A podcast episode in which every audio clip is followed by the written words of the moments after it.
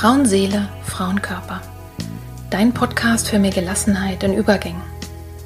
Wer oder was hilft mir, wenn es große Veränderungen in meinem Leben gibt? Krisen oder schwere Zeiten? Wenn du dich das auch manchmal fragst, dann bist du hier genau richtig. In diesem Podcast bekommst du Informationen und Impulse, um zu verstehen, was gerade mit dir passiert. So wirst du ruhiger und kannst dein Leben wieder in die eigenen Hände nehmen. Die Impulse hierfür bekommst du von Expertinnen oder von Frauen, die hier ihre besonderen Erfahrungen mit uns teilen. Und du bekommst sie von mir. Mein Name ist Petra Drachenberg. Ich bin tiefenpsychologische Kunsttherapeutin, Fachbegleiterin für Psychotrauma und Expertin für Frauenleben mit Praxis in Berlin. Wenn du mehr über mich oder den Podcast erfahren möchtest, dann hör gerne in die ersten Folgen rein. Und jetzt wünsche ich dir von Herzen viel Freude mit einer neuen Folge von Frauenseele, Frauenkörper. Hallo und herzlich willkommen zur Folge Wie ticken Babys. Ich freue mich sehr, dass du auch heute wieder zugeschaltet hast oder vielleicht das erste Mal.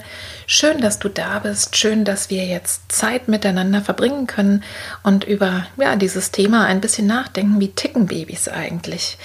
Dies ist ein recht kurzer Podcast oder eine recht kurze Folge für heute. Ich habe nämlich mit meiner langjährigen Nachbarin und Freundin Erika zusammengesessen. Erika ist Hebamme, studierte Soziologin, BWLerin, Qualitätsmanagerin und heutzutage wieder in ihren Ursprungsberuf zurückgegangen. Und äh, wir haben tatsächlich bei einem Kaffee zusammengesessen, locker gesprochen und sind auf verschiedene Sachen ins Gespräch gekommen, nämlich zum einen eben über dieses Thema, wie ist es denn, was ist wirklich wichtig vielleicht für junge Eltern zu wissen, ne, was Erika an den Geburtsvorbereitungskursen ihren Vätern und Müttern auch erzählt. Also wie ticken denn Babys? Weil darauf ist einfach kein Mensch vorbereitet. Und dann kamen wir im zweiten Teil auf das Thema zu sprechen, wie ist es ihr ergangen, nachdem sie noch einmal mit 45 Jahren Mutter geworden ist und was hat es mit ihrem beruflichen Werdegang gemacht. Und ich habe einfach gedacht, es ist sinnvoll, dieses Gespräch zu teilen. So hörst du heute den ersten Teil. Da sprechen wir wirklich über dieses Thema, wie ticken Babys. Und die nächste Folge dann, äh, da geht es genau darum, wie hat sie das erlebt, in diesem Alter noch einmal schwanger zu werden, Mutter zu werden und ja, wie ist es ihr beruflich ergangen? Wie kam es, dass sie wirklich von einer Arbeit im Management im Krankenhaus wieder in ihren Beruf zurückgegangen ist. Sie macht heute Geburtsvorbereitung und äh, begleitet Eltern auch nach der Geburt, also keine Geburten selber mehr und ist in der Selbstständigkeit unterwegs. Und Erika, das wirst du merken, ist so ein ganz quirliger Mensch und hat auch immer wieder mal neue Ideen. Vielleicht ähm, ja, ist das für dich ja auch interessant. Also, in dieser ersten Folge heute komme ich mit ihr darüber ans Gespräch, wie das ist mit den kleinen tickenden Zeitbomben, den Babys. Und ich wünsche dir jetzt viel Freude dabei. Und wenn du äh, Spaß hast und wenn du merkst, das ist gut, dann gib das Gespräch auch gerne an andere weiter. Und wenn dich Eri mit der weiteren Geschichte interessiert, dann hör dir einfach die nächste Folge mit an. Ich werde sie beide gleichzeitig hochladen, dass man da nicht so lange warten muss. Ja, und habe einfach nur gedacht, das ist sinnvoll, das zu teilen. Also jetzt viel Freude mit dem Gespräch über das Thema, wie ticken Babys.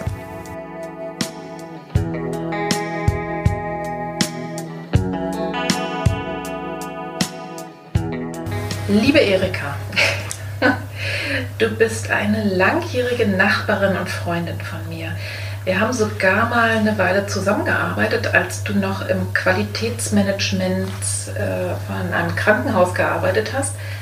Und damals habe ich im Brustzentrum durch deine Vermittlung mit Patientinnen während der Chemo kunsttherapeutisch gearbeitet. Und ich weiß noch sehr gut und bin dir auch heute noch dankbar, du hast sogar dafür gesorgt, dass es eine Ausstellung gab und schon ganz lange wollte ich dich eigentlich mal einladen zu mir in den Podcast und jetzt hat es endlich geklappt. Also vielen Dank für deine Zeit.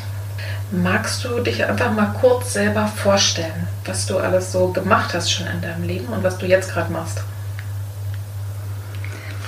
Ja, vielleicht ist er gar nicht so ungewöhnlich, mein Lebenslauf, aber er ist vielleicht nicht besonders geradlinig.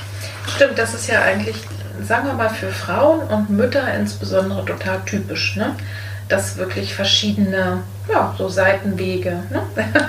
immer wieder kommen. Mhm. Ja, ich habe meine, meine erste Ausbildung war tatsächlich ähm, die einer Hebamme, das ist mittlerweile über 30 Jahre her. Mhm. Ich habe dann zwölf Jahre lang in einem Berliner Krankenhaus gearbeitet und habe aber da schon begonnen zu studieren. Also habe erst Soziologie studiert und ähm, habe dann eine Weile auch für die Berliner Geburtshäuser gearbeitet, habe so ein bisschen politische Arbeit für die gemacht als die Hausgeburtsbewegung und die Geburtshausbewegung mhm. äh, sehr, sehr stark war. Das war Ende der 80er Jahre. Ja. ja. Anfang der 90er. Und bin dann von dort, habe zwischendrin immer wieder als Hebamme, dann als freiberufliche Hebamme gearbeitet und bin dann ähm, sozusagen wieder zurückgegangen ins Krankenhaus in diesem Bereich, hatte dann mein erstes Studium abgeschlossen ins Qualitätsmanagement. Mhm. Ja. Und das war die Zeit, wo wir beide ne, da zu tun hatten. Genau, mhm. genau. Und das ist jetzt aber auch schon sechs, sieben, acht Jahre her. Ja, ja? Mhm. genau. Und ähm, für mich ein besonderes Ereignis oder für mich ungewöhnlich war dann in der Tat, dass ich mit ähm, guten 45 Jahren noch einmal ganz unerwartet ähm, schwanger wurde. Ja und ein Kind bekam. Man muss dazu sagen, das hast du jetzt äh, nicht erzählt, du hast eine große Tochter auch schon. Ne? Ja, die ist 25 genau. und heute habe ich auch noch eine kleine, die ist mittlerweile 10. Ja? ja also die beiden Mädchen sind 15 Jahre auseinander. Mhm. Und die Geburt von der jüngsten vor zehn Jahren, die hat bei mir nochmal, da war ich eben lange Jahre schon in einem Krankenhaus in der Verwaltung tätig, ähm, hat dazu geführt, dass ich begonnen habe, nochmal nachzudenken, was will ich eigentlich weiter arbeiten. Also es war mhm. nochmal wirklich ein, ja, eine, äh, ein, die Chance, nochmal zu überlegen. Ja. Was will ich auch beruflich weiter tun? Ja, wie will ich mein Leben leben mit einem neuen Kind mit knapp 46? Ja, ja. und du hast ja, also so von außen betrachtet, ich habe ja schon gesagt, wir sind Nachbarinnen und da kriegt man, ne, und Freundin kriegt man immer einiges mit.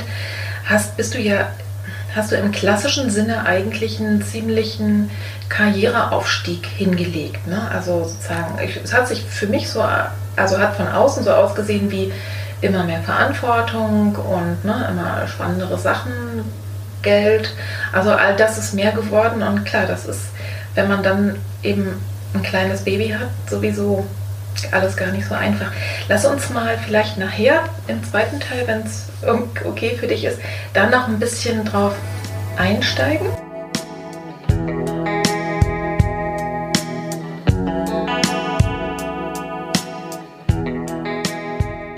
Also in deiner Arbeit als Hebamme ist dir besonders wichtig, das habe ich so mitgekriegt, den Eltern zu vermitteln, wie ticken denn diese kleinen Wesen. Ne? Bei Ticken denke ich jetzt sofort an tickende, an tickende Bomben. Also manchmal hat man ja so, da kann ich mich auch noch gut erinnern in meiner eigenen frühen Mutterschaft, dass ich dann dachte, ach gut, jetzt schläft es gerade und gibt gerade kein Tönchen von sich, bloß, ne? Wer weiß, was passiert, wenn der Alarm losgeht und wenn die Kinder schreien oder nicht zu beruhigen sind. Also tatsächlich, das ist ein wichtiges Thema äh, in deiner Arbeit. Magst du uns ein bisschen was darüber erzählen. Also was möchtest du eigentlich den Eltern vermitteln, auch den Müttern und Vätern, die gegebenenfalls hier zuhören?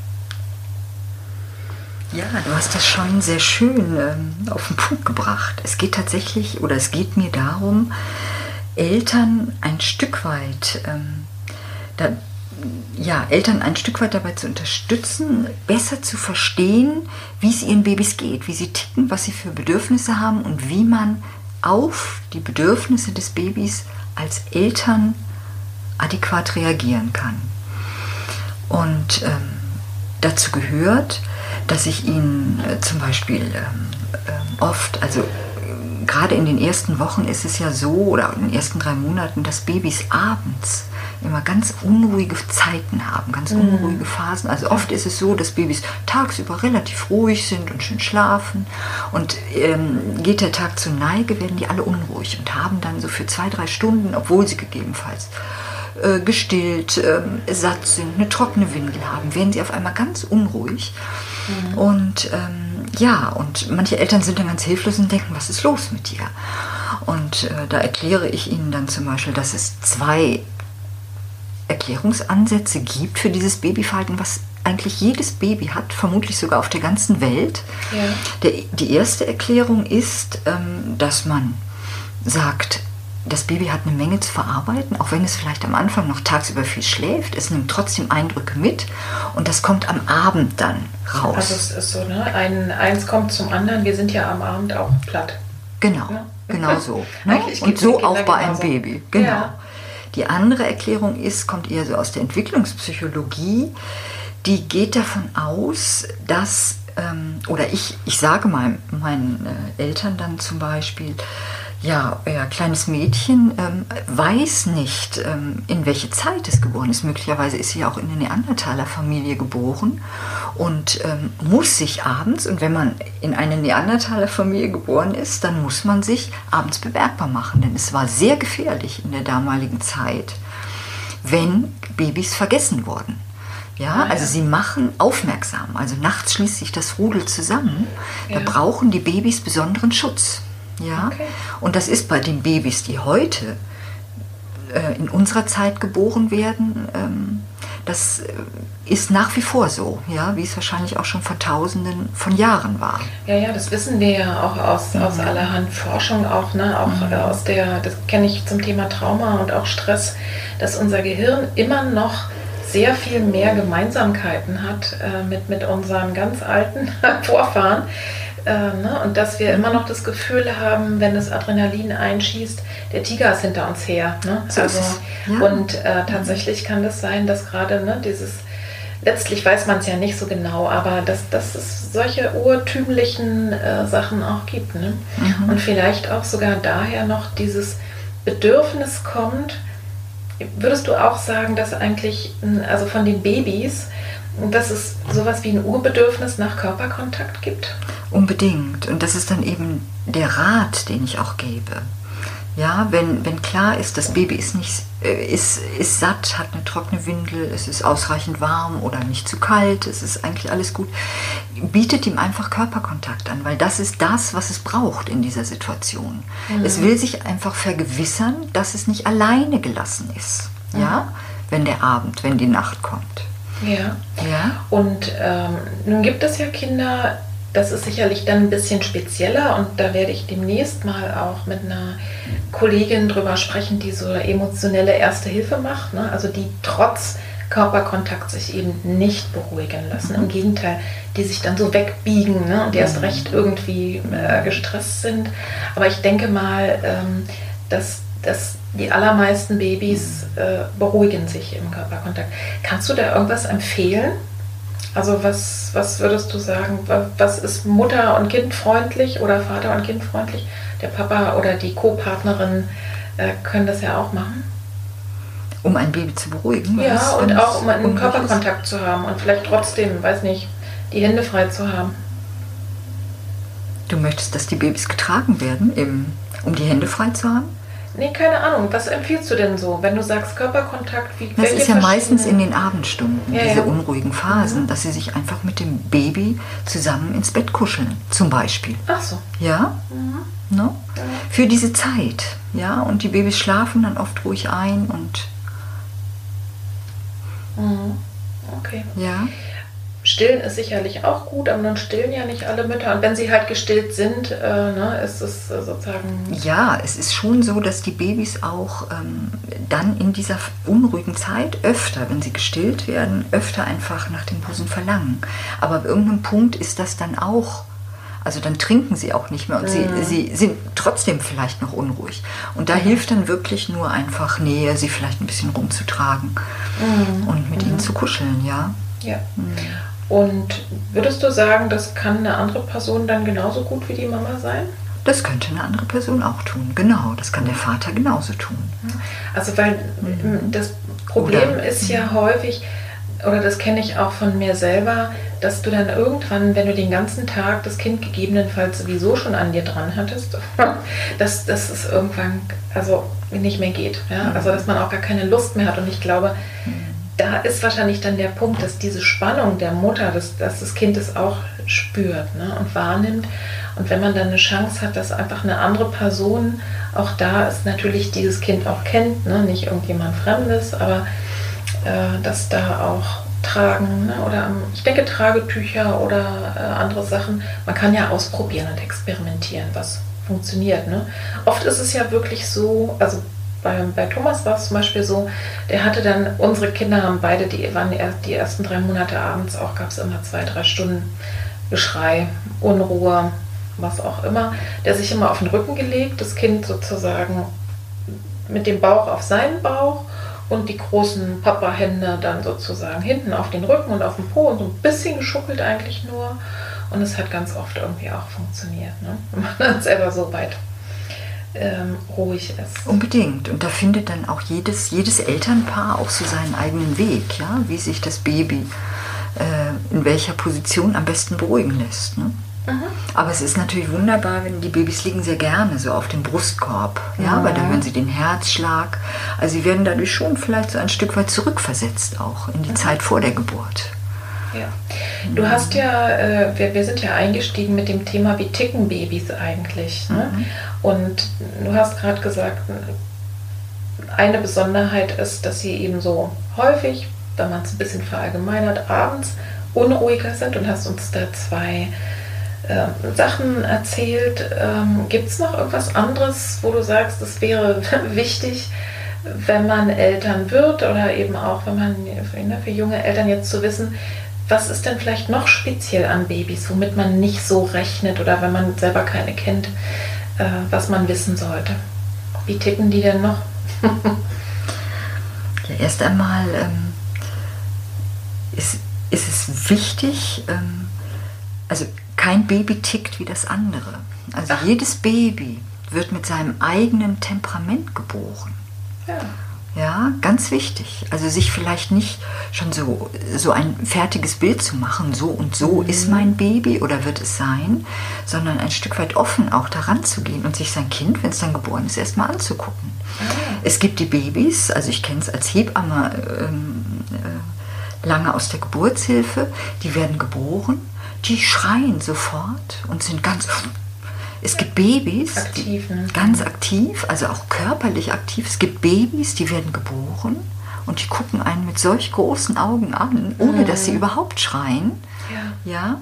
Schon da merkt man, ah, ganz unterschiedliche Temperamente. Und man weiß vorher nicht, was man für ein Baby bekommt. Ja. Ja, ja. gut, und dann kommt ja dazu natürlich, ne, dass. Ähm, je nachdem, wie auch die Geburt verlaufen ist, ne, ob das Kind gesund geboren ist, ob es zeitgerecht geboren ist, ob es Eingriffe gab, all das macht natürlich auch noch was mit Mutter und Kind Unbedingt. oder mit der Familie. Ja. Aber selbst das Temperament ist eben ne, auch eine, ein wichtiger Punkt. Also was ich eigentlich so nach und nach immer besser begriffen habe, auch in der Zeit, als ich selber äh, Mutter-Kind-Gruppen noch gegeben habe, wirklich zu verstehen, und sich darauf einzustellen, dass, dass die einfach noch nicht fertig sind. Die können zwar schon ganz viel selber, aber sie würden ohne uns nicht überleben. Und ich glaube, das ist tatsächlich genau der Punkt. Das ist ja auch das, was auf der anderen Seite einen so unter Stress setzt. Ja? Also ist das Kind genug? Schläft es? Wird es sich entwickeln? Das ist, glaube ich, auch noch so eine steinzeitliche Urangst. Und gleichzeitig ist es so eine riesengroße Verantwortung. Ne? Zu verstehen, die sind im Grunde noch, sie können sich nicht alleine helfen. Ohne uns würden sie nicht überleben. Ja? Was aber nicht heißt, dass eben jede Mutter immer alles rund um die Uhr 24 Stunden alleine machen muss. Ne? Sondern äh, ich glaube, früher war es auch so, dass alle gemeinsam die Gruppe sich gekümmert hat, ne? dass die Jungen überleben können. Das sieht man ja bei den bei den Tieren manchmal jetzt auch ganz schön. Also das finde ich auch noch einen wichtigen Punkt. Die ticken so, dass sie wirklich erst noch reifen. Hm? Ja. Und das Gehirn ist auch noch unreif, oder? Das Gehirn ist unreif und ähm, ein gewisses Maß an Schreien gehört einfach dazu. Mhm. Und das ist schon gewöhnungsbedürftig auch. Man ja. weiß heute, dass Babys sowohl beim Aus- als auch beim Einatmen schreien können. Wir als Erwachsene können das gar nicht mehr. Okay. Ja, also es ist ein besonders durchdringender mhm. Schrei, der eben schon auch ähm, ja, an die Nerven gehen kann. Man kann es im Grunde auch nicht ignorieren. Ne? Also Man so kann es nicht ignorieren. Da sind wir wieder in der Steinzeit. Ja? Ja, ja? Also wenn die Mutter gegebenenfalls ein Stück weg war, Baby, weil sie irgendwelche Arbeit verrichten muss, das Baby vielleicht dagelassen hat, sie hat das weit, weit entfernt, ähm, mhm. hat sie es hören können. Ja? ja, ja, ja. Und es ist ja auch bei uns Menschen so, ich glaube, niemand, der ein Baby so erbärmlich schreien hört, kann sich wirklich davon so wegwenden. Ne? Also es hat eine Dringlichkeit und das ist ja, im Grunde ist es ja die, erstmal die einzige Möglichkeit, wie Kinder darauf aufmerksam machen können, dass irgend, irgendein Bedürfnis nicht erfüllt ist. Ne? Was ich eben auch immer noch mal wichtig finde, äh, zu, zu verstehen ist, wenn mein Baby schreit, liegt es nicht daran, dass es mich nicht leiden kann. Ne? Ich glaube, da gibt es ja auch, oder wenn sich es wegwendet, du hast ja auch über Feinfühligkeit gesprochen, mhm. ne? also mhm. vielleicht kannst du uns darüber was erzählen. Also wirklich zu verstehen, wie äußern die sich denn? Ja, also Babys haben erstmal die ersten Monate, die ersten sechs Monate keine andere Möglichkeit, als sich über Schreien zu artikulieren. Und dieses mhm. Schreien kann ganz unterschiedliche Gründe haben. Das hast du schon angesprochen. Ne? Also sie können Hunger haben, sie können äh, Durst haben, die Windel kann voll sein. Aber es kann einfach auch ein Schreck sein, den sie also ich hatte heute zum Beispiel die, die Situation, also ein Baby schlief und es war klar, wir wollen dieses Kind baden. Also das war schon ein längeres, ein längeres Vorhaben und ich hatte noch so kurz überlegt, als ich zu der Familie kam, ist das jetzt wirklich der richtige Zeitpunkt, dieses Baby zu baden? Mhm. Weil äh, es lag ganz friedlich da und ähm, dann war aber klar, wir wollen es baden und mhm. ähm, dann wurde der Kleine wach gemacht, also gerade mal drei, vier Wochen alt ja. und ähm, wurde erstmal auf die Waage gelegt und schon beim auf die Waage legen ähm, schreckte er.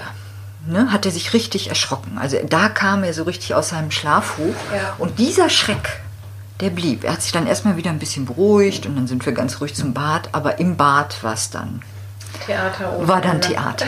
Und der Auslöser war wirklich dieser Schreck auf dieser Waage. Mhm. Ja, und Babys haben eben noch nicht so die, diese, man nennt das Selbstregulierungskompetenzen mhm. in diesen ersten Monaten, um sich selber wieder runterzuholen. Der Schreck war vielleicht schon vorbei, aber trotzdem ähm, ja. steigern sie sich dann so da rein, ähm, dass sie, und dafür brauchen sie uns dann auch, dass wir sie trösten, dass sie eben ja. sich nicht noch weiter aufregen. Dazu brauchen sie dann die Nähe ja. und äh, das Eingehen darauf. Ja? Genau. Und die Beruhigung durch uns als Eltern. Ja. Und ne, wir, haben, wir sind alle, es sei denn, wir sind in einer großen Familie aufgewachsen und das passiert ja heute relativ selten. Wir haben eigentlich in aller Regel als erwachsene Menschen ähm, keine Ahnung und keine Erfahrung, was sind denn Signale, diese feinen Signale. Es steht halt nicht, nicht so deutlich im Gesicht mhm. geschrieben. Ne? Mhm. Und ähm, das, das übt sich einfach ein. Ne? Und das ist im Laufe der Zeit einfach so. Und ich, also mir hat es dann eben irgendwann geholfen zu verstehen, ja, die sozusagen, sie können sich einfach nicht anders helfen, sie können sich auch nicht anders äußern. Und da finde ich es eben, das ist ein ganz wichtiger Punkt. Ähm, für die Hebammenbegleitung, dass so eine Hebamme mir einfach wirklich hilft, mein Kind zu verstehen. Ja.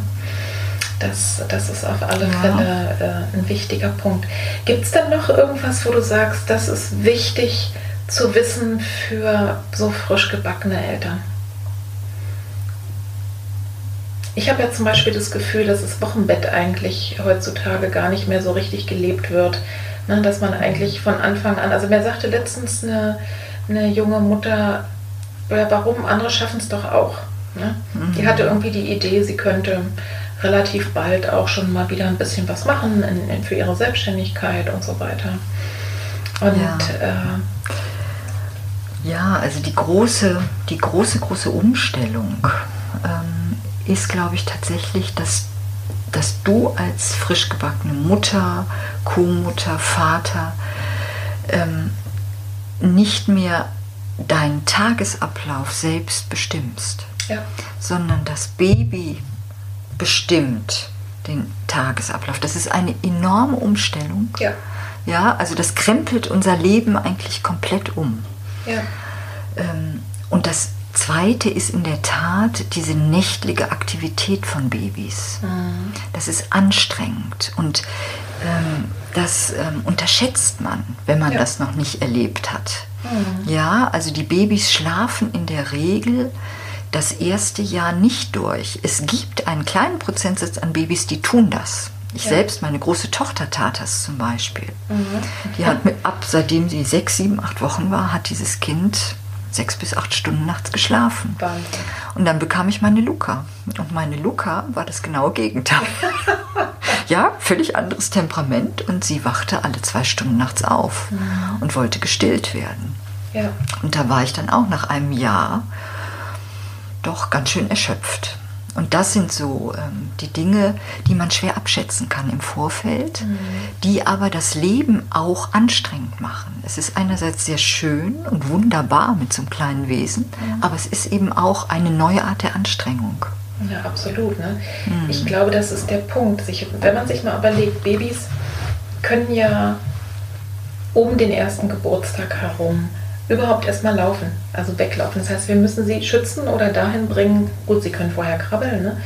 Sie ungefähr an der Zeit kann, ne, können sie vielleicht auch sich selber Sachen in den Mund stecken. Also wirklich die, also zu überlegen, ein ganzes Jahr, und das ist lang, müssen wir wirklich für sie da sein. Ne? Also es sei denn, sie sind halt irgendwo in Betreuung, aber ne, das wirklich sich, also wirklich sich bewusst zu machen, dass das ist so, als, als hätte ich sozusagen ein Jahr lang irgendwie einen kleinen König, der einfach mal bestimmt, wo es lang geht. Und das, äh, ich habe gestern gerade einen Podcast gehört, wo zwei Frauen erzählt haben, die, die dann wirklich große Probleme hatten in der, in der Umstellung, also bis hin eben zu, äh, zu einer postpartalen Depression, was ja nochmal ein anderes Thema ist, aber was mit Schlafmangel viel zu tun hat. Also es kann da äh, in die Richtung gehen. Und die sagten dann auch, es gibt wohl Befunde, je später äh, eine Frau Mutter geworden ist äh, und je interessanterweise, je höher der Bildungsabschluss ist, ähm, desto schwieriger ist die Umstellung. Und das konnte ich mir auch gut vorstellen, weil wenn du gewöhnt bist, sagen wir mal, du hast ja vorher schon ein Kind gehabt ne? und hattest eine Idee, was kommt, aber wenn du mit 40 bis dato dein Leben bestimmt hast, du konntest alles planen, du hast nach der Uhr gelebt, du, du kannst, ne? und, und das hört plötzlich auf, ist das ein völlig neues Leben, sich das zu vergegenwärtigen. Und ich glaube, dafür ist eben genau auch, äh, sind, sind die Hormone dann gut, weil sonst würde man das keine Sekunde aushalten. Was würdest du Müttern raten, damit sie bei Kräften bleiben? Dass sie das einfach aushalten können? Mhm. Wir können ja mal zurück zum Wochenbett. Das war Ja, ja eine Frage vorhin genau. auch, ja.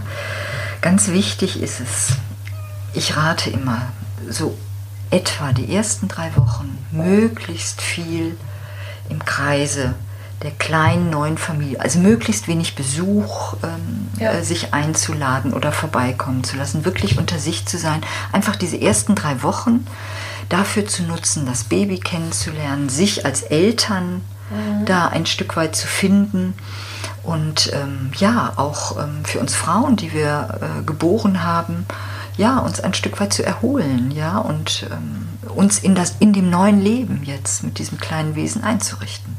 Weil die Erfahrung ist, viele Frauen sagen so, 21., zwei- dritte, vierte Woche, jetzt habe ich so das Gefühl, es normalisiert sich. Was auch immer das bedeuten mag. Ja. Entweder es normalisiert sich wieder so, wie ich es vielleicht kenne, oder es normalisiert sich dahin, dass, ähm, dass, ich, dass ich den Eindruck habe, ich habe mich in meinem neuen Leben. Ich fange an, mich einzurichten und zurechtzukommen. Es bedeutet vielleicht beides. Und das ist dann so die Zeit, ähm, wo man anfangen kann, sich dann vielleicht auch wieder ein Stück weit zu öffnen. Ja, also ich habe selbst noch so eine Erinnerung daran, ähm, als unsere Luca geboren wurde vor zehn Jahren, die war gerade mal vier, fünf Tage. Ich als Hebamme habe mich selber nicht dran gehalten, an diese Regel, die ersten drei Wochen Ruhe bewahren. Natürlich. Wir hatten Besuch von guten Freunden und alle wollen ja immer kleine Babys sehen. Alle, ja. Ja. Die sind ja auch ähm, so süß, ja. Ähm, und wir hatten Besuch, ich ganz frisch nach der Geburt und saß so eingezwängt mit meinem Baby rechts und links die Freunde und die erzählten irgendwas von ihrem Leben und was sie gerade beruflich gemacht haben und wie es ihnen geht. Und ich merkte so, es interessiert, was erzählt ihr da eigentlich? Wann geht ihr endlich, ja? Weil du bist wirklich in dieser ersten Zeit des Wochenbettes in einem anderen Film unterwegs. Ja. Ja, du hast einen ganz anderen Fokus, der erstmal wenig gemein hat mit dem der anderen Menschen. Weil du bist sehr, auch hormonell bedingt, sehr fixiert auf mhm. das Baby. Das ist ja dann auch die sogenannte Stilldemenz. Ne? Ja, genau. Also, die gibt es ja wirklich. Und äh, ja, ja, und ich finde eben immer auch so viel wie möglich Hilfe annehmen, sich unterstützen lassen, ne? sich was kochen lassen. Klar, und wichtiger mhm. Punkt ist wirklich auch, sich so viel wie möglich Besuch vom Hals zu halten. Schwiegermutter darf oder Mutter darf wirklich dann auch nur kommen, um Essen vorbeizubringen, gegebenenfalls. Mhm. Ne? So, ähm, das, das ist, glaube ich, wirklich ein Punkt, dass einfach diese Zeit zu nutzen und wirklich zu sagen, es ist auch egal, ob ich die Haare gewaschen habe und erst recht ist es egal, ob die Wohnung aufgeräumt ist. Das ist einfach so eine Sondersituation. Ne? ich glaube, es ist eben besonders für alle Menschen, die sehr gerne Dinge kontrollieren und die perfekt sind. Und ne, dann sieht man ja auch überall diese perfekten Bilder ne? und ähm, Instagram und Facebook und überall siehst du ja die glücklichen mhm. Familien. Ne? Glücklicherweise gibt es mittlerweile auch schon andere Bilder, aber das, das ist wirklich wichtig, einfach für den Schlaf zu sorgen. Und ich fand eine gute, einen guten Vorschlag von Tanja Sahib, ähm, das ist so eine Expertin für postpartale Depression, auch zu sagen, die Eltern sollen sich, sobald es eben irgend geht, vielleicht gegenseitig mal ähm, Ruhe schenken. Also dass man sagt, der halbe Tag, da kümmere ich mich hauptsächlich ums Baby und gegebenenfalls vielleicht, wenn die Mama stillt, ne, bringe ich es zum Stillen, aber den Rest mache ich als Partner oder Partnerin oder umgekehrt, dass auch mal die Mutter sagt, okay, der ist zwar den ganzen Tag vielleicht auf der Arbeit und wenn, wenn er nach Hause kommt, will ich auch das Kind mal abgeben, endlich. Aber dass man auch sagt, auch so ein Vater oder eine Co-Partnerin, wenn die berufstätig sind, die dürfen sich auch mal einen halben Tag erholen oder auch mal eine Nacht durchschlafen. Also dass, dass man gegenseitig so füreinander sorgt und sagt, okay, Schlaf und sich selber finden ist einfach existenziell. Und dann, wenn du genü genügend aufgeladen bist, dann eben auch wieder, dann kannst du auch ganz anders fürs Kind wieder da sein. Ne? Das, das erlebe ich eben häufig, dass die Mamas dann doch nicht so gerne, also nicht so gerne die Kinder abgeben. Sie würden sie gerne abgeben, aber nur, wenn der Partner oder die, die Co-Mama es auch ganz genauso machen wie sie. Mhm. Na, und die machen es ja anders. Kennst du das auch aus, deiner, aus deinem Umfeld? Nee, das kenne ich so. eigentlich so nicht. Mhm. Nee. Ja, Sondern es ist, ähm, also ich, ich erlebe es eher häufig, dass, dass manche Eltern sich vorher schon so genau so, so einen Plan machen, ja. Super. Ja, dass sie ähm, tja, gut vorbereitet, ja. Ja, ja. ähm, ja, und sich dann ein bisschen abstimmen. Ganz wichtig ist einfach für, für, für die Mütter, die in der Regel immer noch die meiste Zeit ja. mit ihren Babys verbringen, dass man sich gerade mit Blick auf diese unruhigen Nächte, die eine ganze Weile gehen, dass man sich tagsüber einfach, dass man sich wirklich angewöhnt, tagsüber mal die Füße hochzulegen oder ein Schläfchen zu machen, genau. wenn das Baby ruhig ist. Ganz wichtig. Das habe ich eigentlich auch immer gemacht. Also eigentlich, ich würde mal sagen, dass mindestens das erste halbe Jahr habe ich immer, wenn meine Kinder geschlafen haben, auch geschlafen. Weil ich einfach, ich bin auch so eine Schlafmütze. Also ich brauche einfach wirklich auch Schlaf. Ne? Und ich finde eben, der Mutterschlaf ist heilig. Ne? Also es, da, da kann auch alles, auch wenn man sich verabredet hat, das kann vielleicht dann auch mal liegen bleiben.